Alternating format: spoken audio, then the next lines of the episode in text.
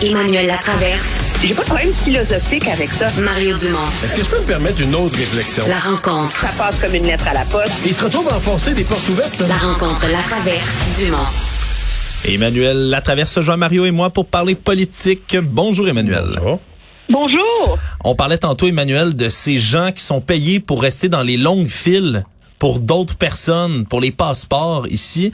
Euh, c'est long, on le sait les files, mais il y a un autre problème, c'est que la ministre ignore quand ça va revenir à la normale. Ben oui, imagine, elle, elle, euh, on a annoncé un point de presse de la ministre après la période des questions. On a attendu une heure pour que finalement, elle nous dit qu'elle sait pas quand ça va revenir à la normale. On est en Mais train elle a de annoncé, elle a annoncé des actions, là, quand même, là, pour nous rassurer. Oui, on simplifie des processus.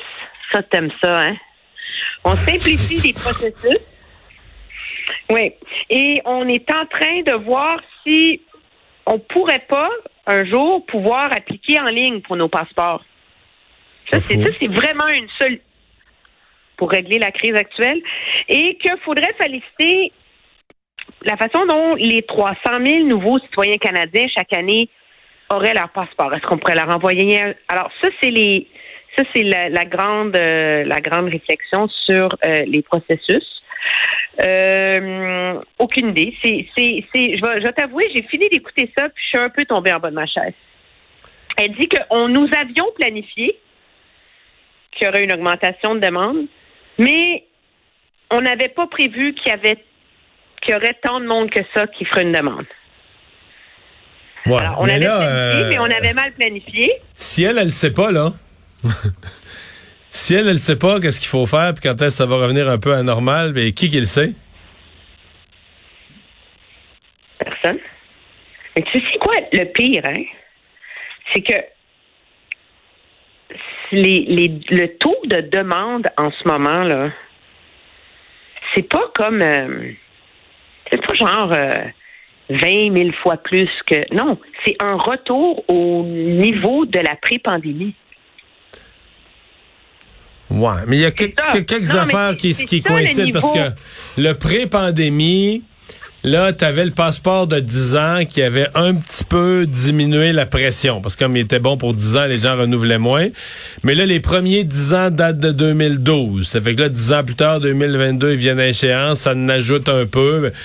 Il y a une- comme une coïncidence de facteurs, mais on se comprend qu'on n'est pas... euh, on n'a pas changé complètement de, de, de, de- de- d'ordre de grandeur. On n'a pas changé d'ordre de grandeur. C'est ça qui est choquant. Elle nous expliquait que les passeports, y a, ça varie entre 2,5 et 5 millions de passeports par année. Tu sais, parce qu'il y a des vagues, là, puis ils sont capables de savoir, bon, mais cette année, on est une année à 3 millions, cette année, une année à 5 millions. En ce moment, à l'heure où on se parle, il y a 75 000 applications par semaine, en moyenne. 75 000 applications par semaine, c'est l'équivalent de Ça 4 fait millions de demandes. Je l'ai dit, c'est une année à 4 millions, ça. Fait que, pourquoi ils sont pas capables de. Tu sais, c'est pas s'il y avait 250 000 applications par semaine. Là, je pourrais comprendre, là. Puis encore Ouais, là, on mais- aurait le même débat. Mais c'est, un, c'est un niveau d'une grosse année. C'est Mais- tout, là. Mais moi, j'ai une thèse, c'est qu'une fois que t'es, euh, une fois que t'es débordé, là, tu sais, je vais faire un parallèle. Une fois que t'es débordé dans une urgence, ben là, tu comprends, l'infirmière, là, perd une partie de son temps à répondre euh, à la madame que là, il attend depuis 12 heures avec son enfant, puis là, elle va chialer, puis qu'est-ce qui se passe? Mais pendant ce temps-là, elle, elle soigne plus personne, là. Puis après ça, faut qu'elle aille euh, aider une personne là, qui quasiment s'est évanouie dans la salle d'attente ou qui a vomi dans la salle d'attente. Tu sais, c'est qu'à un moment donné, ça a plus de... Moi, je trouve les passeports sont, sont pognés là-dedans. là. Tous les cas qui gèrent dans le dernier 24 heures, mais ça, ça leur prend beaucoup de ressources. Là. Ces gens-là ont déjà fait une demande. Fait que t'as déjà, t'as déjà quelque chose qui est rentré dans la machine à saucisse, une demande, tu sais, dans la machine régulière. Mais comme t'as pas pu donner à temps le résultat, là, faut que tu rendes une deuxième fois la même demande de passeport en panique dans le dernier 24 heures. Puis là, tu dis, ouais, là, faut vraiment y sortir son passeport parce que là, il prend l'avion demain. Mais tout ça, là, ça fait que t'es plus inefficace. Tu sais, t'es, t'es juste pogné. c'est une roue, c'est un enlisement. ah oui, puis là, les gens t'appellent. Toutes les- Parce que là, tu gères une énorme insatisfaction. Fait que t'as comme une, une quantité de ressources qui va non plus à gérer les passeports, mais qui va à gérer l'insatisfaction, à répondre au téléphone, aux gens choqués. Fait que t'es embourbé, il faut que tu te sortes de ça. Il y a un point, il faut que tu reprennes le dessus. Mario, les informations sur le site web sont pas bonnes. Tu parles de quoi, là, du 48 heures, mettons? La ministre est venue, a dit, en ce moment, je te cite la ministre, les gens qui viennent déposer une demande dans un bureau ont réussi à leur livrer dans les 10 jours, comme d'habitude. As-tu entendu quelqu'un? Tout le monde sait dire que dans les bureaux de passeport, c'est seulement 48 ou 24 heures. Tu sais pas si ton bureau de passeport, c'est 48 ou 24 heures. Comme Ils Favreau. Guy- Au complexe Guy Favreau, c'est 24 heures. À Ville-Saint-Laurent, c'est 48 heures. Elle s'est fait demander la question trois fois à la Chambre des communes, pas capable de répondre. Mais il y a une chose de claire. Alors, au moins, là, faites une demande par la poste, il faut compter 50 jours ouvrables. 50 jours ouvrables, donc 10 semaines. Ben, 50 jours. C'était- C'était c'était 20 jours. Non, c'est ça, 50 jours. Donc, 50 jours, c'est un mois et demi. Ça dépend. Ouais, si c'est des jours ouvrables, c'est deux mois et demi. Mais euh, 50 jours. Mais moi, je moi, je peux te le dire, là, je crois pas à ça. Parce que moi, j'ai fait ma demande de passeport pour ma fille au mois de janvier, puis ça a pris 50 jours avant que je le reçoive, puis c'était avant le rush.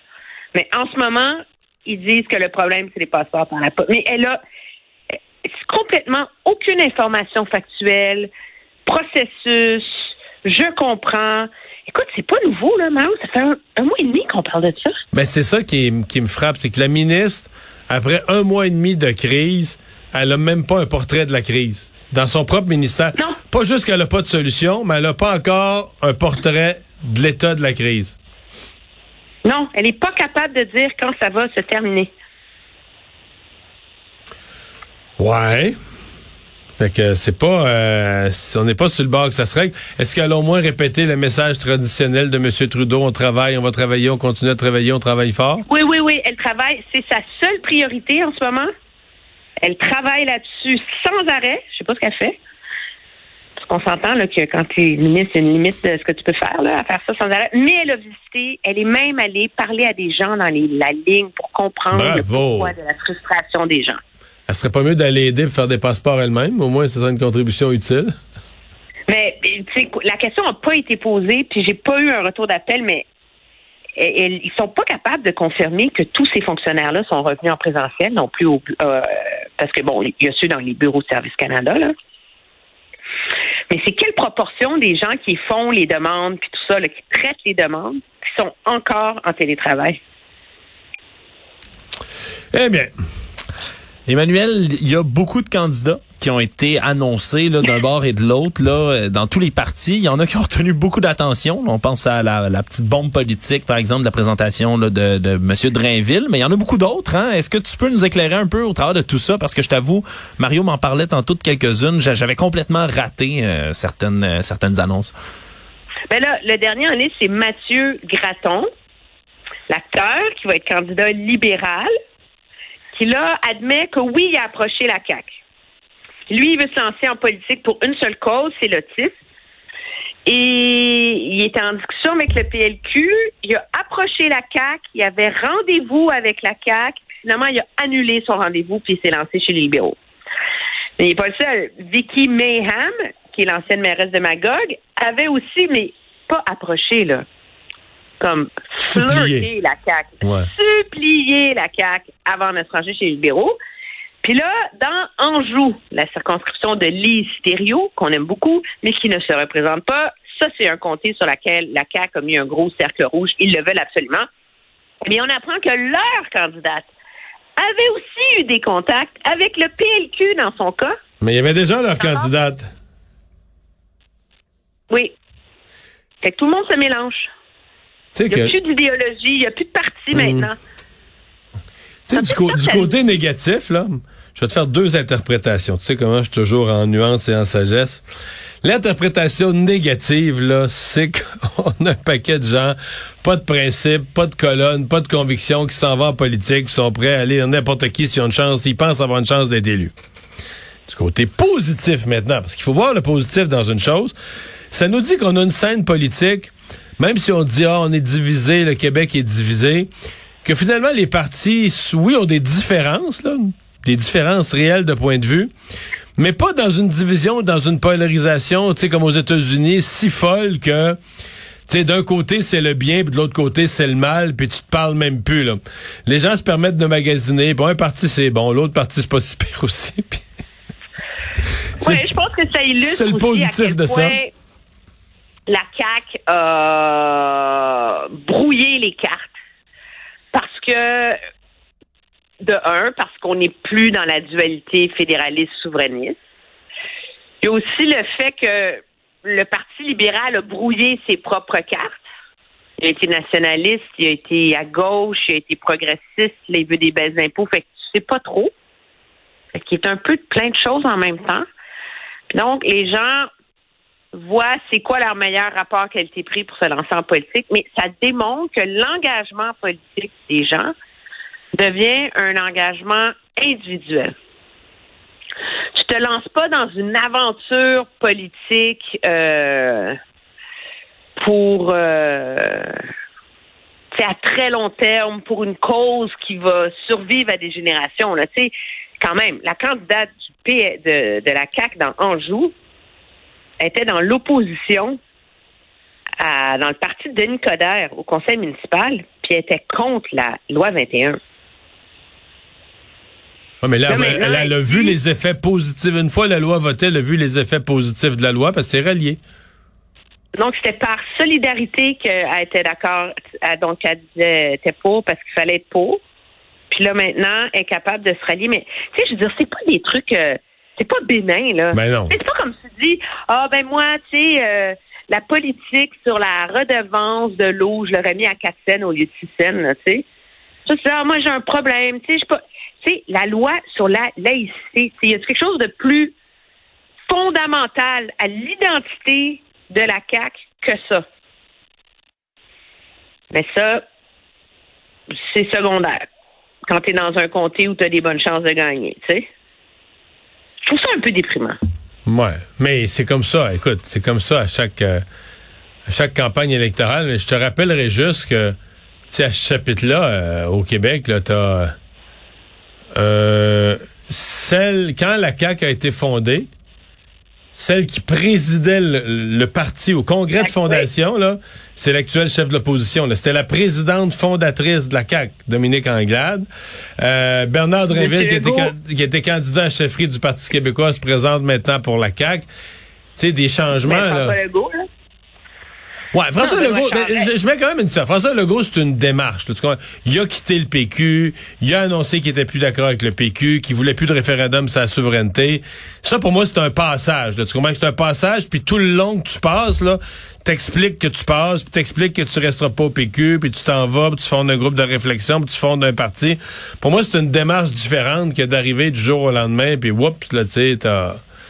Non, passer de la CAC au PLQ, il faut quand même le faire. Puis, mais en tout cas, alors c'est l'environnement dans lequel on est, où finalement c'est au plus fort la poche. Puis les idées, les idéaux, moi qui conserverai toujours un regard un peu romantique sur la politique, je pense que c'est une façon de lutter contre le cynisme. Là, j'en prends pour mon rhume cette semaine. Hmm. Mais faut être, faut être élu pour changer les choses. Puis faut être élu, faut aller dans un comté avec le bon parti puis les bonnes chances de gagner. Puis après ça, on se fait élire, puis on dit Ah, maintenant, je peux avoir des convictions pour changer les choses. J'ai un siège au Parlement. Ah, c'est ça! Moi, je fais les choses dans le mauvais ordre. Voilà! Là, tu comprends. Ben, merci. Merci, Emmanuel. À demain. Au revoir.